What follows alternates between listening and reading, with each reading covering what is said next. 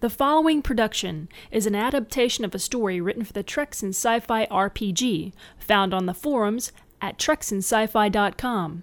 On this board, a group of writers collaborated to create this and other stories, and continue to do so. Listen to the Ready Room microcast, available on the Treks and Sci-Fi podcast feed, to hear dramatic readings of the stories as they are updated weekly.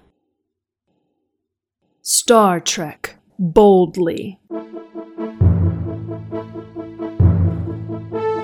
Before the USS Arabella graced the void, Captain Nathaniel Jacob Quinn commanded a mighty Akira class starship known as the Tiberius. She was a beautiful vessel, crewed by an eclectic group of explorers who discovered strength in their diversity and courage amid tribulation. This is a telling of their valorous deeds and gallant sacrifices as they boldly faced their darkest challenge.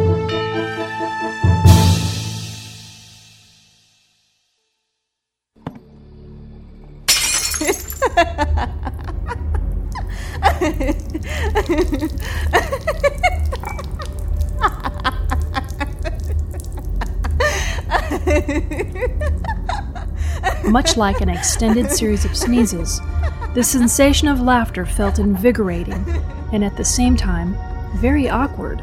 The unexpected emotion subsided gradually as the Vulcan woman choked it down to a cycle of muffled chuckles. A smile was all that lingered after Savril triumphed and subdued the uncouth outburst. The first officer shook her head once and raised her dark eyes to meet the captain's. Forgive me, Captain. The very rare and beautiful smile slowly shrank as she acknowledged Nathan Quinn's stunned expression, which was fixed like a stone statue upon her. Quinn dropped into his chair. Are you okay, number one? At that, the last visage of a smile dissolved into her typically stoic air. I don't know. Underneath the mask of impassiveness, she felt embarrassment. Her brow furrowed as she looked down at the mess that she had made on the table. The water Savril had spilled, which began her eruption of emotion, dripped off the captain's table and onto the floor of his quarters. She lifted the towel from his slack hands. I can take care of this. Quinn eyed her curiously as she nervously tucked a long strand of hair behind one ear and cast her gaze back to the mess on the table.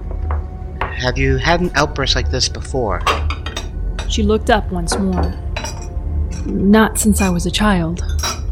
Captain, I've been feeling on edge since shore leave. With the abduction of my father and the recovery mission, there has been little time for rest or meditation. Maybe that's it. Our trip to Vulcan should be uneventful. That should give you plenty of time to relax.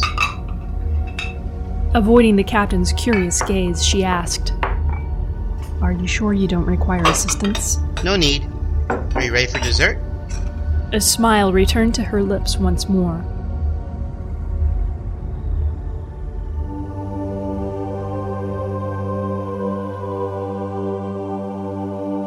Dr. Ryla Drett twirled a short lock of blonde hair with her index finger as she read Ensign Shirla's medical file.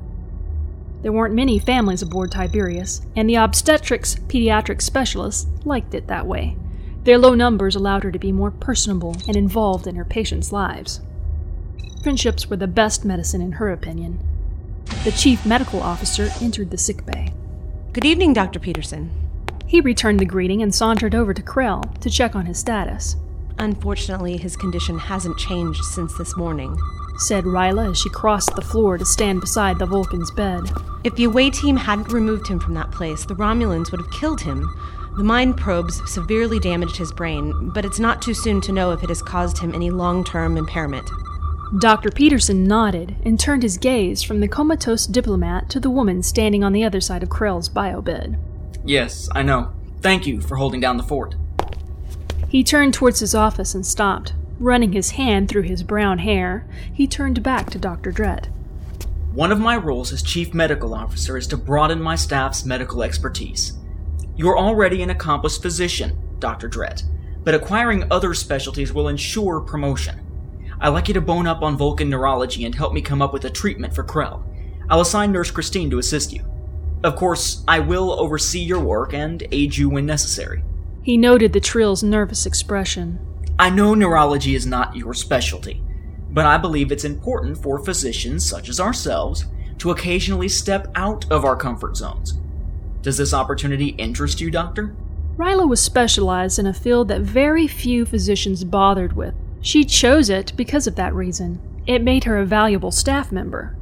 It wouldn't hurt to expand her knowledge in order to better herself, but one couldn't be great at everything they studied. But perhaps she would be more help to Peterson if she accepted his offer. Yes, thank you, Doctor.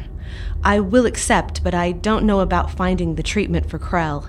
Vulcan neurology isn't something you bone up on. It's a specialty that takes many surgeons decades to master. I would be happy to assist you, but I doubt I would be capable of finding the key to his treatment simply by reading over files on the subject. She tucked the blanket around Krell tighter as she continued. Commander Savril told me that we are taking her father back to Vulcan so that he can be assessed by a Vulcan master. When she looked up, she noticed Dr. Peterson had closed his eyes and was massaging his temples. Are you okay, Doctor? Casey Peterson forced a smile. Hmm. It's just a headache. Probably just a result of all the overtime I've been putting in lately. I know it may seem overwhelming, but I would not have asked if I thought it was too much for you. Ryla nodded and watched him walk to his office. When she turned back to her patient, Dr. Peterson took the opportunity to open his desk drawer and removed a small flask that he kept for just such occasions. He lifted the authentic Saurian brandy to his lips, took a shot, and closed his eyes until the throbbing in his head subsided.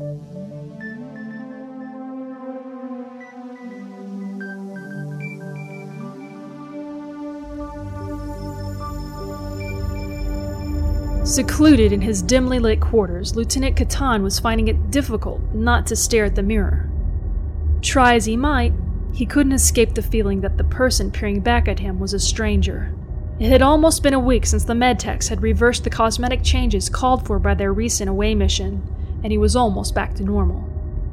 Almost, but not quite. Granted, he no longer looked like a Romulan, his temporary lightened skin had finally gone back to its normal rich brown, and his ears no longer tapered into points. His neatly trimmed goatee was coming in nicely as well, but his hair. Catan ran a hand over his head in frustration, alternately studying his left and right profile. The mane of black hair that he wore in a ponytail since childhood had been sheared off to match the page boy style commonly worn on Romulus. Upon his return to Tiberius, the barber had tried to shape the remaining hair into something more in keeping with Starfleet regs, which had left him with a short military cut. Catan doubted that he would ever get used to the feeling of air on his bare neck. Without his hair, he almost felt naked. Dorsal. Gah! He cursed, then turned and trudged to his room's replicator. Rostog. Rare and earth vegetable mix number nine. With a soft, buzzing whir, a covered platter materialized before him. Stomach growling in anticipation, Catan took the platter to his table and sat down.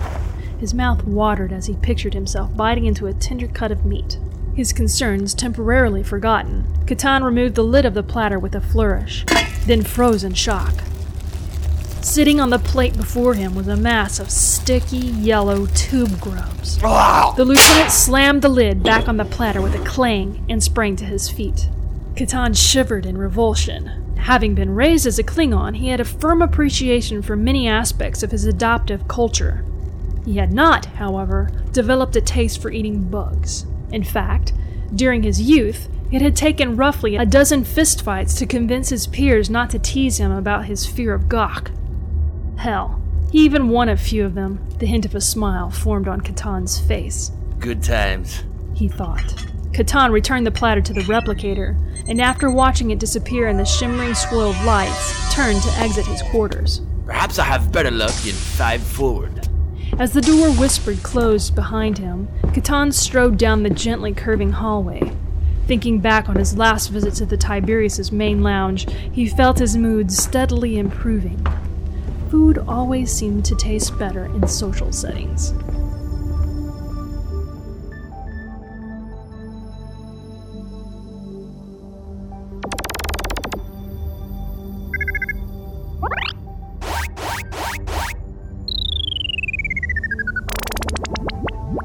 Sergeant Mike Tarrant looked down at the holographic game board in front of him and sighed. He couldn't think of a single way to get his entrenched battalion away from the incoming mech group that had almost miraculously appeared, from nowhere, on his rear flank. He looked across the board at the large Orion officer, lazily sitting back in his chair, casually smoking a foul smelling black cigar and blowing smoke rings across the board. Damn it, Tin, Said Tarrant. How the hell did you sneak that group over there?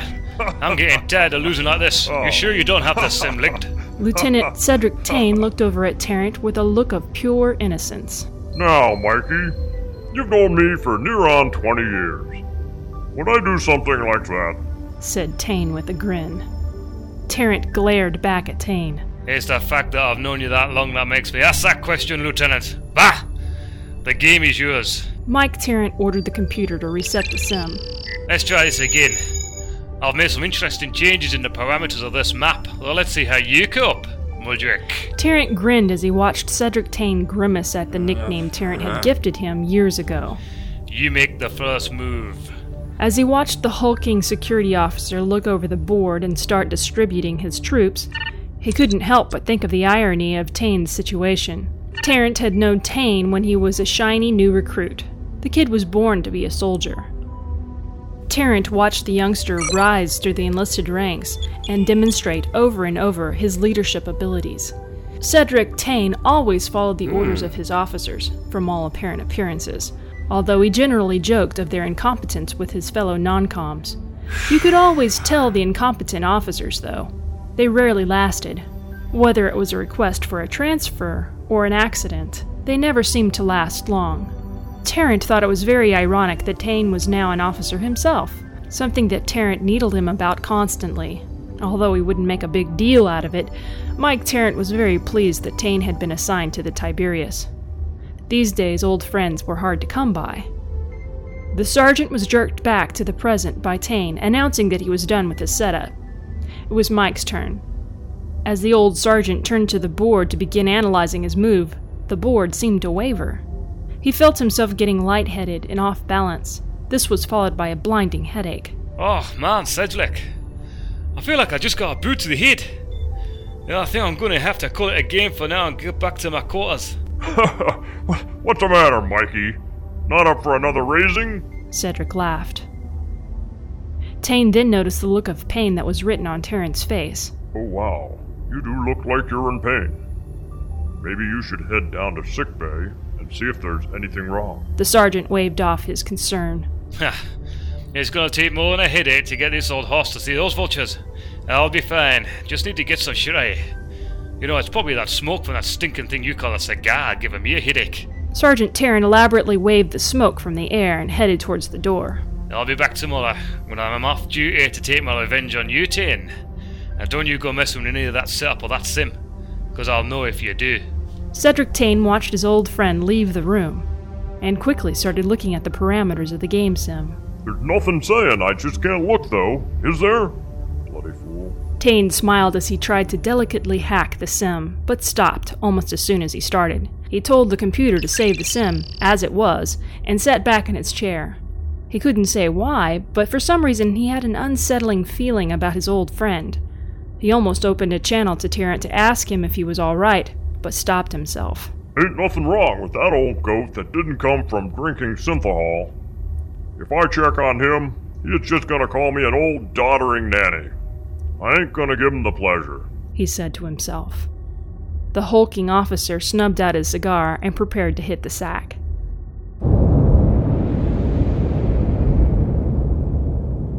The blue skinned Andorian ran his hands across the science station on the bridge with practiced ease.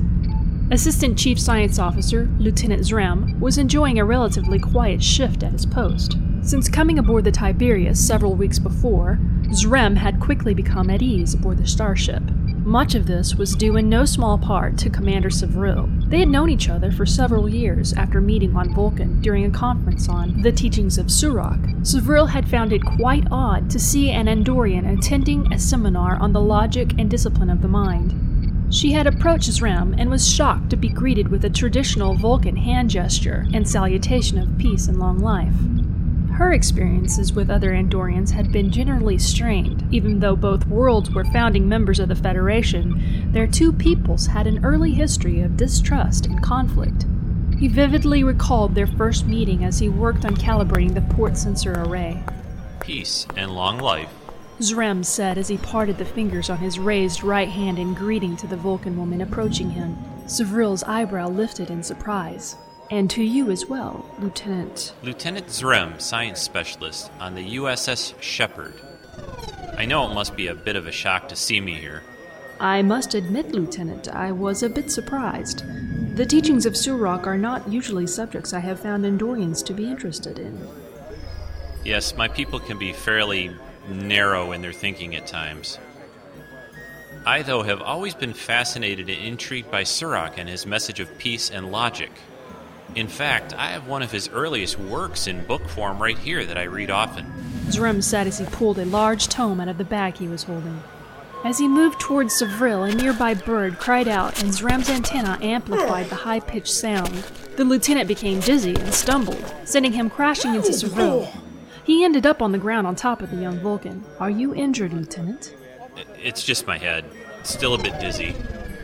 Those birds have always given me a headache and problems when I visit. Normally, I get a hypo injection before coming to lessen the effects, but I didn't have a chance this time. Then, if you're undamaged, perhaps you can lift yourself up. That would make our discussion less awkward. I'm very sorry, Commander. I'm not the most graceful at times. Zrem said as he pulled himself up and helped Savril to her feet. Unless it was your intention to knock me down, there is no need for apology, Lieutenant. She said as her new acquaintance looked away, trying to avoid Savril's stare. Oh, no, ma'am. Maybe we should continue our discussion while we eat. Our short rest break will be over in 20 minutes. That would be agreeable. Just then, a flashing light on Zrem's control interface brought him back to the present and the Tiberius. The sensors were picking up a quasar like phenomenon, approximately 2.3 light years away. A quick check of the stellar cartography database revealed that this was an uncharted occurrence. Time to get down to business and stop dwelling on the past. He had to admit that he might not be there working with Savril on Tiberius if that first awkward meeting had not taken place.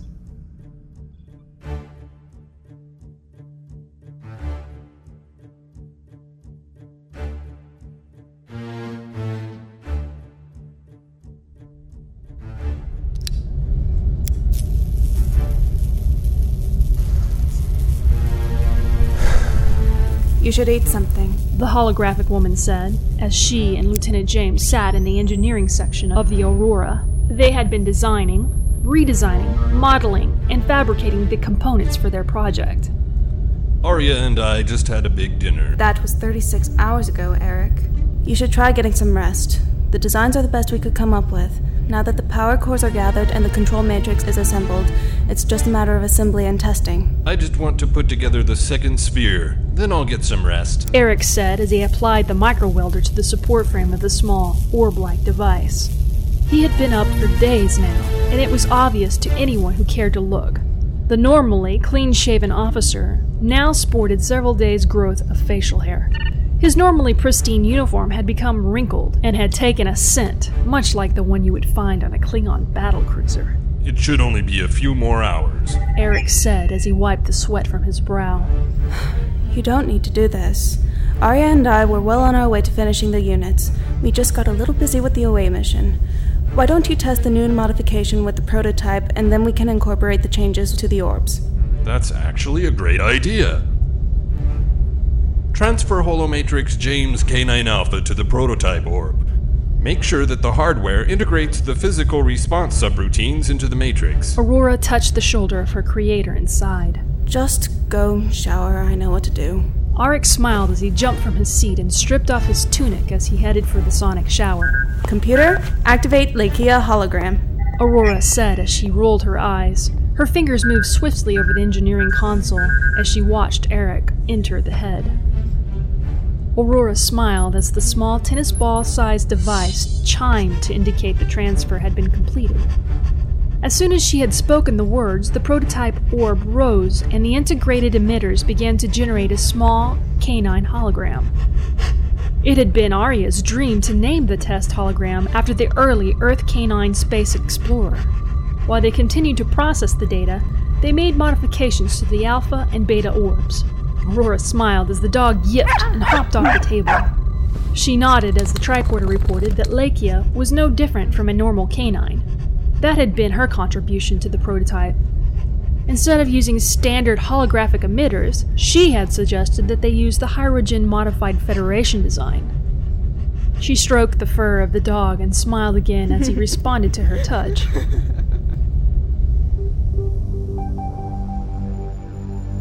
Less than an hour after Eric shaved and showered, he found himself walking down the deck of the Tiberius with a small brown and white dog in tow. Telemetry from the prototype was constantly being streamed to the Aurora, but Lakia needed to stay active for as long as possible for him to fine tune the emitter designs of the scaled up models. He needed a good place to leave the dog that would keep it occupied, and it occurred to him that children would be his best assistants in the research. Eric found himself pausing at the quarters of the first officer and pressed the chime. He hoped they would find the dog interesting enough to keep it entertained, while Aurora gathered the necessary data.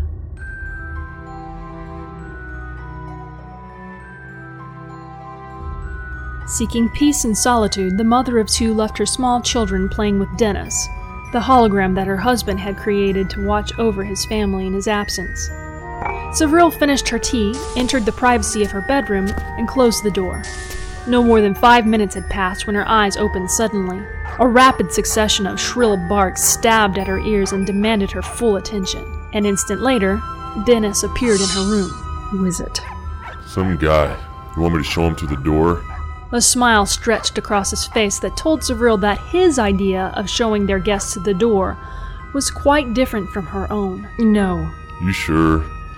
Quite, she replied as she got to her feet. The barking continued, resurrecting the dull headache that only recently had abated. Feeling somewhat muzzy, the Vulcan abandoned her meditation to investigate the source of the painful yapping.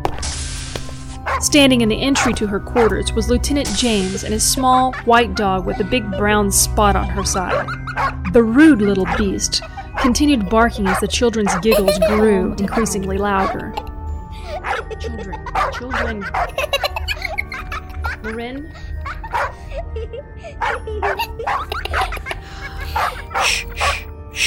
Good evening, Commander. said Eric between shushes as he tried to calm the holographic pooch. Sevril cringed at the noise, yet resisted the urge to cover her ears.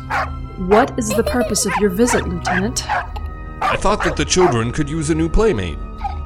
Eric smiled as he continued. Lakia is completely housebroken and well trained. The pup is also a test platform for a holographic emitter system that we're working on. If we can stabilize the holomatter matrix, we can incorporate the updates into the beta units we're working on. Lakia is as real as we could make the pup. The only feature it's missing is a digestive system, but normal tricorder scans will still register it as organic. Lakia means barker in Russian. An appropriate name for such a vocal animal. Had Eric considered giving the pup to the children before they designed the prototype, he would have increased the size of the matrix to support a sehlat cub. It would have been a more fitting gift, and if they could fix the matrix, it could be later updated. Counselor Margon picked up his quarters and stopped to stroke the cat's fur. The cat purred and rubbed against him. You're in a good mood. The cat stared up at the counselor as if to say, You don't spend enough time with me. The Bolian counselor had been involved in an intense study of psychotherapy and holotherapy theory. But with all the telepaths in the crew, he needed to know how to treat and help them. It was simpler with non telepaths to use techniques that he had learned at the academy. After all, he used to be a barber, and the gift of gab is what got him interested in helping people as a counselor. Oh, I've been cooped up too long. I've got to stretch my legs. He instantly thought of the children. He and Sevril's toddlers had gotten along so well. He thought of a wonderful idea. Computer. Do Sevril's children have any allergies? Negative. The counselor picked up Mr. Mouse and held him tightly. Let's go for a visit, Mr. Mouse. The doors opened and Mr. Mouse looked up and mewed. He wasn't used to many trips through the ship and became a little nervous at the onset of their journey. Enter. Her door opened to reveal two half Vulcan twins. The children, excited at having a dog in their quarters, were quickly under the impression that the cat was a gift as well. Savril glanced to them to see their little faces frozen in eager anticipation. A moment later, Marin shrieked with glee as the dog and the cat locked eyes for a brief moment. Then, unparalleled chaos ensued. Savril pulled her toddlers to her as the cat leapt from Margon's arms and the hollow terrier gave pursuit. The commander grimaced as the beasts knocked over her harp, breaking the fragile instrument in half. The expression on Eric's face was priceless, but not as much as Savril's and the children. Things in the room began falling everywhere as the dog barked and Mr. Mouse ran. It was like a blur of fur through the room. The counselor just stood there with a stunned look on his face. He and Eric met eyes and simply opened their mouths. Mr. Mouse seemed to defy gravity as he bounced off the Vulcan relics on her walls and tore the children's drawings in an attempt to evade the small menace chasing him.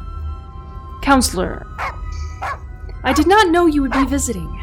The woman and her two giggling toddlers deftly dodged the two animals as they darted past. I just needed to stretch my legs. I thought the children would enjoy a visit from Mr. Mouse. Said Margon as the cat ran up his leg and held tightly to his vest, his claws now fully extended in the counselor's arm. Savril watched as the cat scaled the counselor and climbed upon his shoulders. Red blood flowed from his blue skin. The Vulcan's eyes widened as she saw that the cat had drawn Margon's blood. Eric apologized profusely and scooped up his squirming terrier. It's okay, Eric. No harm done. Except to our first officer's quarters and my arm. I think I'll just take Mr. Mouse back to my quarters. Marin and Naval rushed to the pet dog. Their quick movements once again frightened the traumatized Mr. Mouse. No longer willing to endure the present company, the rotund cat let out a hiss and sprang from his perch on Margon's shoulder to dash into the corridor. Eric tried to restrain the dog, but she flew from his arms, tearing after the feline. The doors closed, leaving Eric and the counselor stunned. Uh oh. Unable to contain their excitement, Marin and Naval scurried after the animals with Margon and Eric close behind. When the coast was clear, Dennis appeared beside Savril. You should have had me take care of him. The brawny hologram turned his grin towards the slight Vulcan and quickly recoiled at the sight of the twisted scowl she fired at him. In silence, Savril surveyed the devastation caused by the furry beasts, drew a slow, deep breath, and calmly exited her quarters.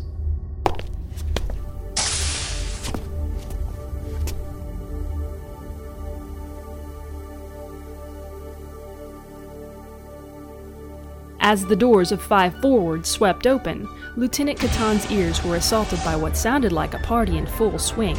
The vast room was almost filled to capacity, and there was an eclectic mix of both uniformed and civilian patrons eating and drinking at various booths, tables, and bar stools.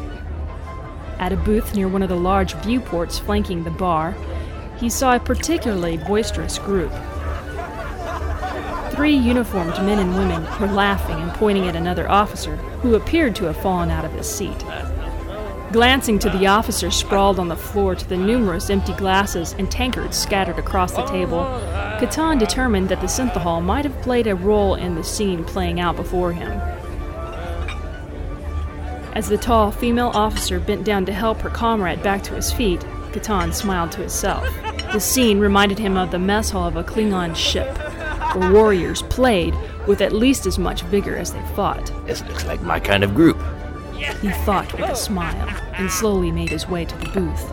As he waded through the milling crowd, he caught the eye of one of the harried waiters. like As the waiter quickly and efficiently wiped down one of the few unoccupied tables, Catan tapped him on the shoulder. Looking up, the waiter asked, Can I help you, sir? I was just wondering why it seems busier than normal in here. Is there some kind of holiday or something? I wish I knew. Business seems to have really taken off in the last few days. I guess people are just tired of eating in their quarters. Sir. As the waiter rushed off, Catan stepped up to the booth and loudly cleared his throat. the tall, dark haired female officer looked up with a challenging grin. Well, what do we have here? Another yellow shirt?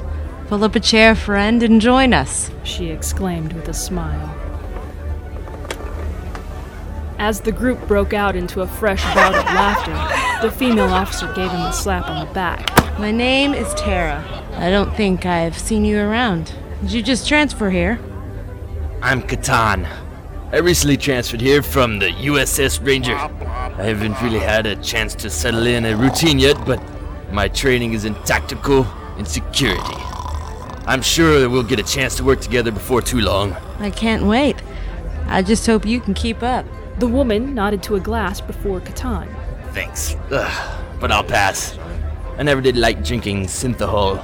Drinking it feels too much like playing make believe. Who said anything about uh. synthahol? I've got a few connections. Uh. This here's the real McCoy. Pure, unadulterated Saurian uh. brandy. Help yourself. Unless, of course, you're afraid. I assure you, it would take more than a couple of glasses of Saurian brandy to put me out. Meeting the woman's piercing blue stare, yes. Catan returned her grin and Focus. took a long pull of the potent drink. Qapla'!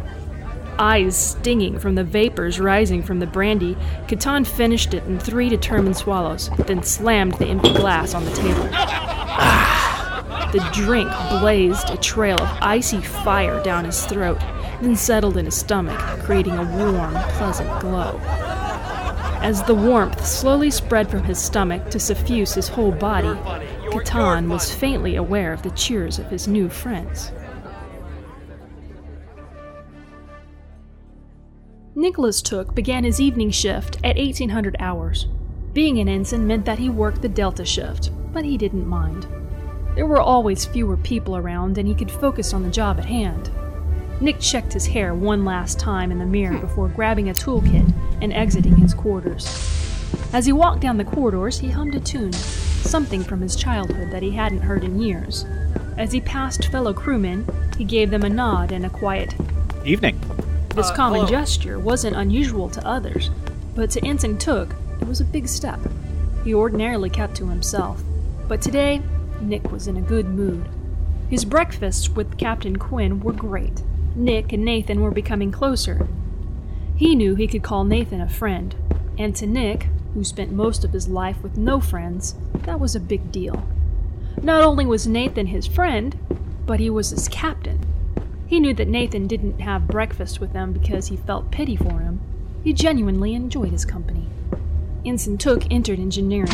Good evening, Lieutenant Plummer. Lieutenant Plummer looked surprised and gave Nick a slight nod. She handed him a pad. Well, Mr. Took, today you will be in Jefferies Tube 36. It seems that one of the gel packs is malfunctioning. See if you can locate the problem. Nick took the pad and gave Lieutenant Plummer a slight salute with the device. You got it, Lieutenant, he said with a smile. Plummer's smile grew as she turned to another crewman who had just entered and was waiting for his assignment.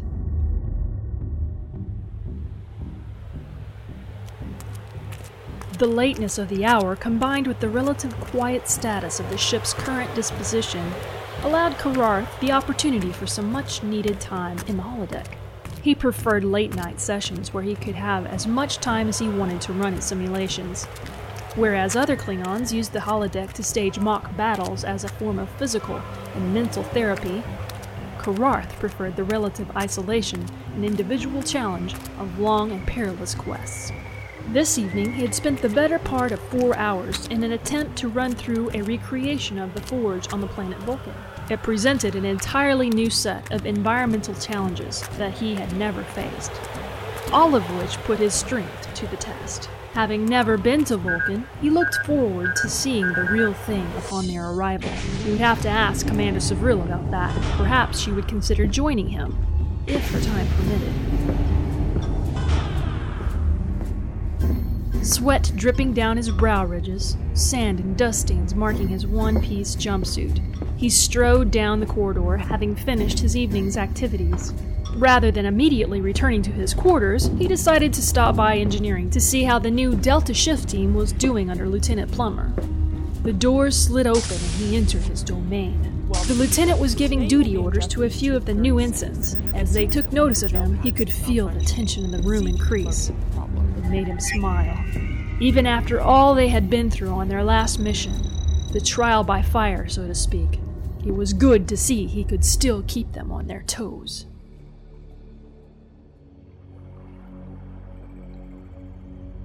Ryla Drett looked up to see Dr. Lucas leveling her with an icy stare. The man looked like warmed over tribble feces, but she wasn't about to tell him that. She hated confrontation and did just about everything she could to avoid its unpleasantness, especially with regards to Dr. I'm a jerk. He made it known to the medical staff that he wasn't very fond of happy people, so Ryla decided to avoid his crotchetiness for fear that it might be contagious. The middle aged Terran was flushed, and his forehead was beaded with perspiration. He didn't look at all well. she had asked if he was ill, but he waved her off with a boorish gesture and continued working. Ryla watched the fresh faced young officer as he approached the transparent double doors of sickbay. The ensign had a bounce in his step that made her smile. He entered, looked about the room, and approached Dr. Lucas. Ensign Took from engineering, sir. I discovered three infected biogel packs. Procedure requires me. I know! Hand them over! Without bothering to look up from his work, Dr. Lucas stretched out his hand to receive the hermetically sealed package that contained the biohazard in question. Ryla watched the young man's bright smile fade slightly. It was then she decided to intervene. The young ensign glanced at Ryla, then back at Lucas, who happened to be shooting daggers at the Trill who had intercepted the biogel. She ignored Lucas's heavy glare. Ensign Took sidestepped the frigid Terran who had been so rude and followed Dr. Drett. While Ryla scanned the biogel packs, she looked up at Ensign Took, who felt Dr. Lucas's eyes on his back and turned to glance at the coarse physician. She glanced up to see Dr. Peterson rubbing his temples once more. Headaches weren't common, and she was beginning to worry about him. She set down her medical tricorder and strode across to his office on the opposite side of the room. He glanced up and smiled as she knocked on the translucent wall. Please, come in. While continuing to massage his temples, Dr. Peterson shifted his eyes back to his report. What do you make of these findings? The virus is changing so rapidly that my scanner can't keep track of the variations. Drett examined the microscan and witnessed the rapidly replicating organism. This virus is unlike anything I have ever come across. Please repeat the tests on the gel pack as soon as possible. Let me know the result of your second analysis. I'll be in my quarters for the next few hours. Notify me of the results when they're ready. Aye, sir.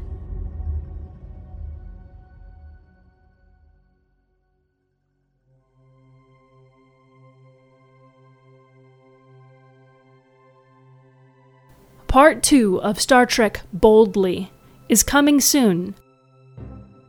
Playing the part of the narrator, the voice of the computer, and Commander Savril, Jen, co host of the Ready Room Microcast and the Anomaly Podcast. Captain Nathaniel Jacob Quinn, played by Kenny, co host of the Ready Room Microcast, found at treksinsci-fi.com. Dr. Casey Peterson, played by Nathan P. Butler, host of the Butlerniverse, and founder of StarWarsFanWorks.com. Counselor Margon, played by Rick Moyer, co host of the Ready Room Microcast. Lieutenant Cedric Tane and Dr. Lucas, played by Treks in Sci Fi Forum member Vartok. Dr. Ryla Drett and Lieutenant Tara Stass, played by Angela, co host of the Anomaly podcast. Lieutenant Mike Tarrant, Meds, host of the Waffle On podcast. Lieutenant Catan and Dennis the Hologram, played by Jen's brother, Billy. Lieutenant Plummer, played by Michelle, Billy's fiance. Lieutenant Zrem, played by Rico, host of the Treks in Sci Fi podcast. The Ten Forward Waiter, played by Edward Woodward III, host of the 23rd audio drama. Ensign Nicholas Took, played by Treks in Sci Fi Forum member Billy Bob 476. Lieutenant Eric James, played by Daryl, the tip giver, on the Instance podcast. The Aurora hologram, Rory, played by Casey, regular contributor to KC Geek Chic at blogspot.com. All music used in this drama was composed and performed by Nathan and Rick Moyer and Kevin MacLeod. For links to these podcasts, blogs, and musicians' websites, please visit anomalypodcast.blogspot.com and leave your feedback there or on the Treks in Sci Fi forum.